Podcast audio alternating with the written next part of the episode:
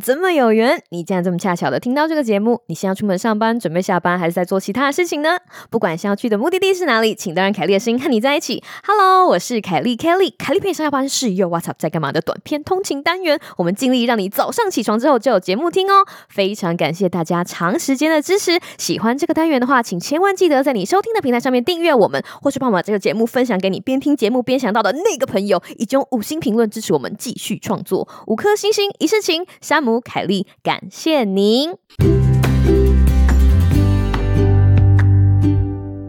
Hello，各位听众朋友，大家好啊，又见面了，跟凯莉声音一起开始的一天，不不不，一周，一定会是一个很特别的一周。哈哈 今天呢，哦，是这个礼拜的新开始，然后希望大家早上起来的时候，打开你的 Podcast 播放器，有看到这个新集数，别忘了，如果你看到我们新集数上了之后呢，还没有订阅我们节目的朋友，然后赶快订阅，给它按下去，OK。曾 曾经在我眼前，却又消失不见，这是今天的第六遍。嗯，好，唱一句就好。这首歌呢，大家有没有听过？这首歌呢，其实是卢广仲的《我爱你》哈。这首歌已经有好一阵子了，是他很久很久以前的歌。他的歌词呢，在讲的是他的灵感曾经在我眼前，然后却又消失不见。这已经是今天的第六遍。你光想想看，对于一个创作者来说，这是一个多恐怖的事情，对不对？就是灵感来了，然后又走了，来了又走了。所以啊，这就是为什么每一次我觉得哦，灵感来的时候，就很想要把握时间，赶快来录个节目，因为那个时候听众就会感受到我很想要跟大家分享的热情。以及感动，没错。今天呢，这一集就是放在我 四月筹备的小行为练习的前面，因为我在准备的时候遇到了一些事情，然后整个灵感就来了。因为突然学到了一些什么事情，所以就很想把我学到的东西跟大家分享，非常的精彩哦。就让我们一起听下去。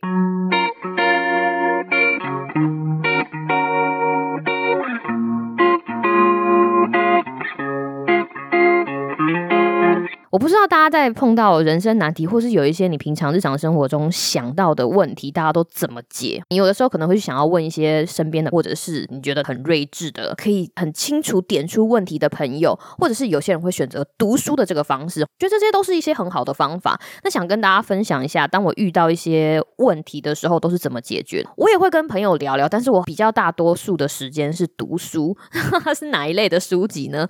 跟大家讲，大家不要。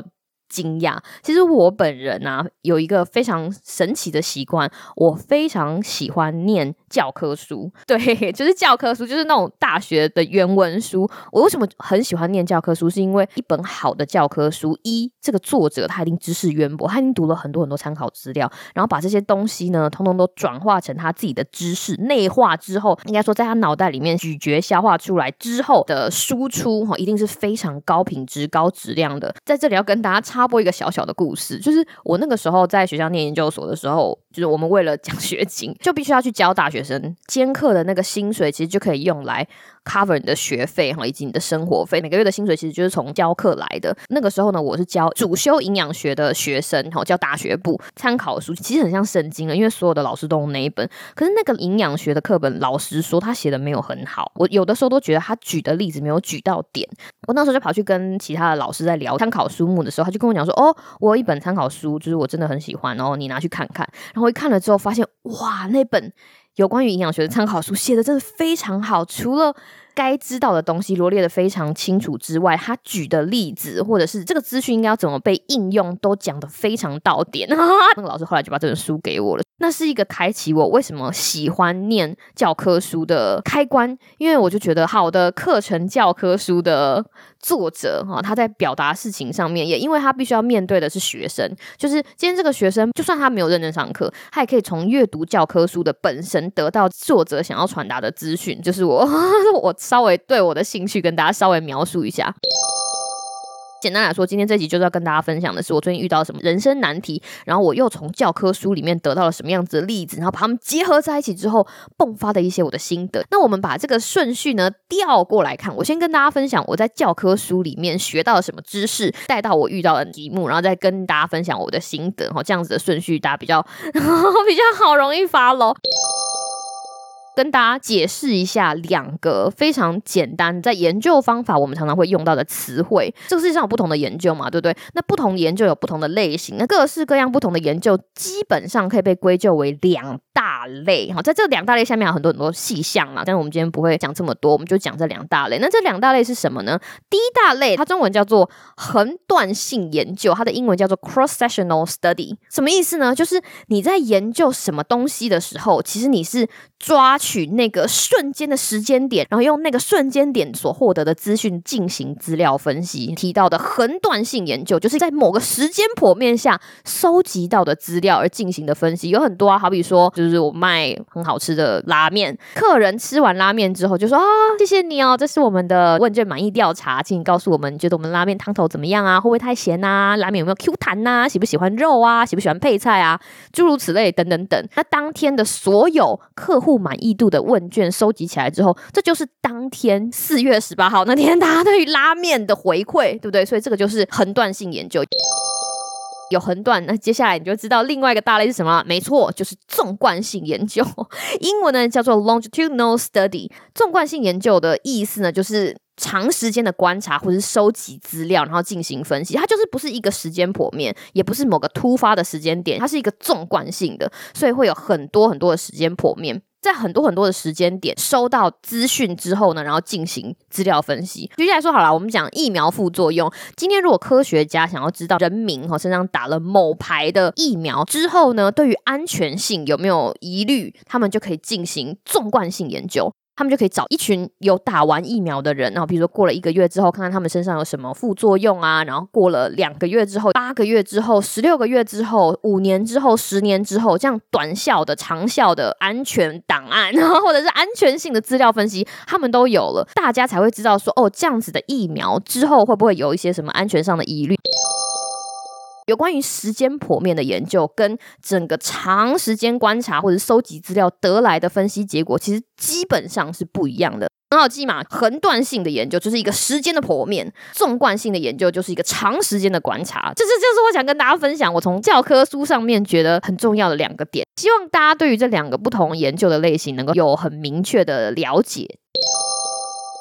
如果你熟悉了这两个研究的类别，你就会发现时间一直都是一件很微妙的事情，对不对？我们都知道没有什么事情是永恒的哈，所以说钻石很久远，一颗永流传。可是实际上，在我们的人生里面，没有什么事情是永远的。我不可能永远年轻，然后我的心态或者是我的价值观，在现在。当下这个 moment 不可能一辈子都是这个样子，所以我们人是会随着时间而改变。举一个例子，然后前一阵子我家附近有一个便当店，就是新开店，抱持着很想要尝鲜的心情，我就去吃了。我记得那一天我心情非常非常的差，但是吃了那个便当之后，我就觉得嘣嘣。嘣，心里啊，知道吧？在放烟火，就觉得哇，这便当真的太好吃了。整个人一开心的时候，回家就马上打开 Google Review，就哦，五星评论写下去，哦，这食物很好吃啊，什么是很新鲜啊，摆盘很精美啊，巴拉巴拉写了一大堆。结果呢，到晚上 吃完便当大概两个小时，肚子开始不受控的翻搅，哇，那是什么感觉？就是要落赛的感觉，马上冲到厕所。解放完之后，哎，回头想想就发现，哎，很可能是他的食材不新鲜，会不会刚刚其实什么东西里面已经坏掉了？我不知道，是不是很有可能？但是我的五星评论已经出去了。其实有些东西它必须要经历时间的考验，就像食物一样，你吃了以为好，不辣我不知道，是不是这个样子？所以时间这件事情非常的重要。换句话说，在每一个时间剖面做的研究结果，跟纵贯性研究那种长时间观察之后得到的时间结果，其实是不一样的。因为每一个时间剖面就代表了一个时间点，在那个时间点发生的事情，就只属于那个时间点。之前遇到了一个让我细细在生活里面咀嚼的事情呢，就是贵人的恩情要怎么还，然后贵人的恩情我们要还多久？我知道，现在大家也想说，凯莉，我们没有办法跟得上这么跳跃的速度，没有让我慢慢讲哦。其实这个事情我一直在想，因为我们人嘛，不管做什么事情，有的时候都会觉得说啊，如果这个时候有谁来帮帮我或者救救我，只要我得到一点点的协助就好了。有没有记得我们在有一集讲过？其实我们在这个社会很多很多的时候都是受到很多很多人的帮助，我们都非常幸运。很多很多的时候，我们都是靠着这样子的心意，才能够在我们现在的环境下面好好的生活，就是。是其实我们无时无刻不遇到贵人。那这个时候问题就来了。俗话说得好哈，受人点滴必涌泉以报。我每天都在受人点滴啊，对吧？那我到底要涌泉以报喷发到什么时候？大家有没有想过这件事情？你有没有想过说，哦，今天我受了这个人的帮忙，我到底应该要回报这样子的心意到什么时候？诶，我觉得受人点滴必将涌泉以报，这个是一个量的问题。如果你今天很渴很渴很渴，然后有一个人分你一滴水，改天他也很渴很渴的时候，你就给他就是一口喷泉。哈 这如果被山姆听到，因为说我国文造诣非常的不好。但是概念是这样子，他只跟你讲量，对不对？就是人家给你一点，你要给他一堆。好，我完完全全同意这样子的说法。不过今天这是不同的维度，数量是这个样子。那时间呢？有没有人说，今天如果有一个人在某个时间剖面帮了你一次，你在接下来的时间点都要一直、一直、一直的帮他？这就是我今天想要问的问题了。因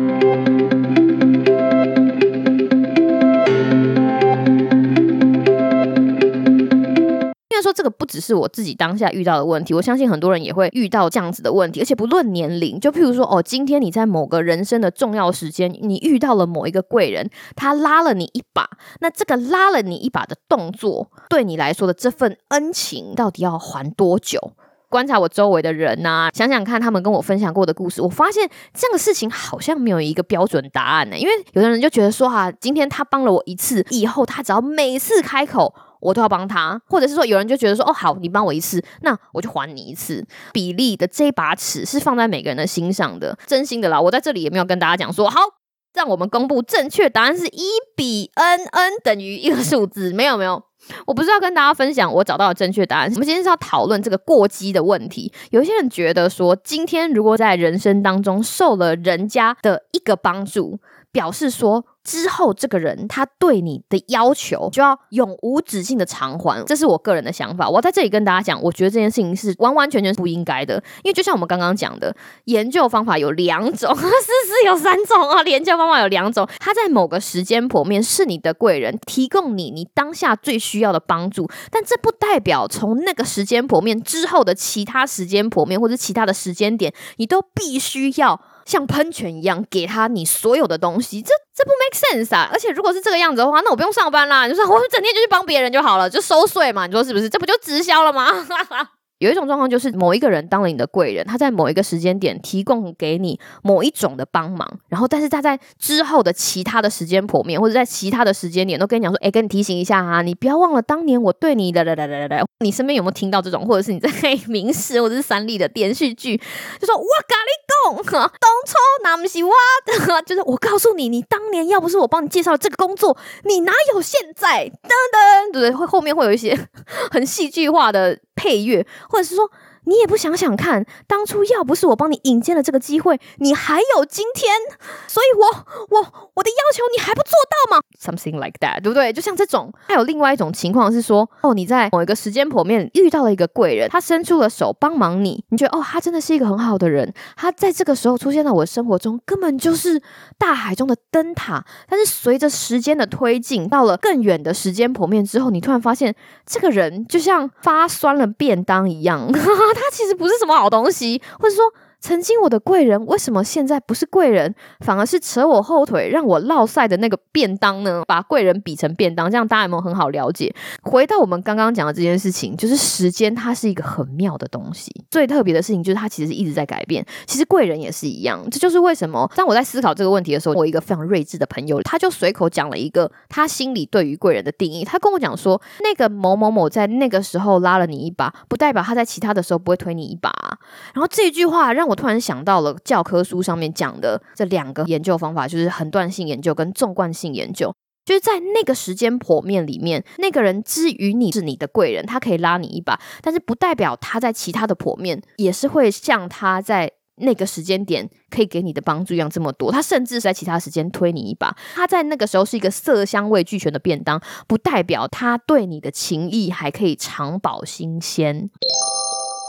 为什么说 mindfulness？为什么说正念就是要活在当下？我觉得这跟 cross-sectional design 的基本定义非常非常的相似，就是我们能够得到的资讯，就只能解释我们当下 right now 这个瞬间发生的事情。就像你现在如果做了 COVID-19 的测试，现在你是阴性，不代表你过三天之后还是会阴性。这样子的例子大家有没有了解？在我某一个非常需要的时候，曾经伸出手帮助我的贵人，不代表他在我之后的人生，他还是会维持着当初的那个初心。他也可能会害我，可能会转换态度。所以想当然尔，我也不需要在未来的所有时候。后当他提出要求的所有瞬间，我都应该要像喷泉一样疯狂的给予、疯狂的贡献。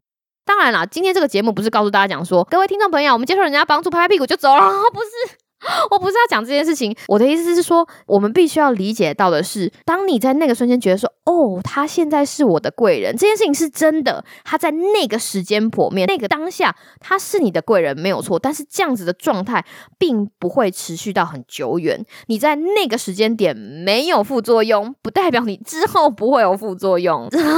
很多人生的问题，在跟这些 教科书上面的概念交叉比对之后，你就会觉得这些有的没有的事情就。清明了起来啊！这就是今天想跟大家分享的小小的故事。那你听到这里可能会说：“诶，那那些一直都帮忙我，对我来说一直都是贵人的 Kelly，你觉得怎么样？”那那如果你真的身边有这种人，那你就是要赶快把他大腿抱紧紧啊！你说是不是呢？那你就要好好的珍惜他，对不对？那那些以前曾经帮助过你的，对你来说是贵人的人，你也不用心上一直压着对他的亏欠，不需要。只要我们知道，在未来的某个时间剖面，当这些我们过去的贵人需要的时候，多尽我们的能力做到我们能做的事情，我觉得这样也就够了。好，不要把这样子的单子放在你的肩膀上面带着一辈子，是不是？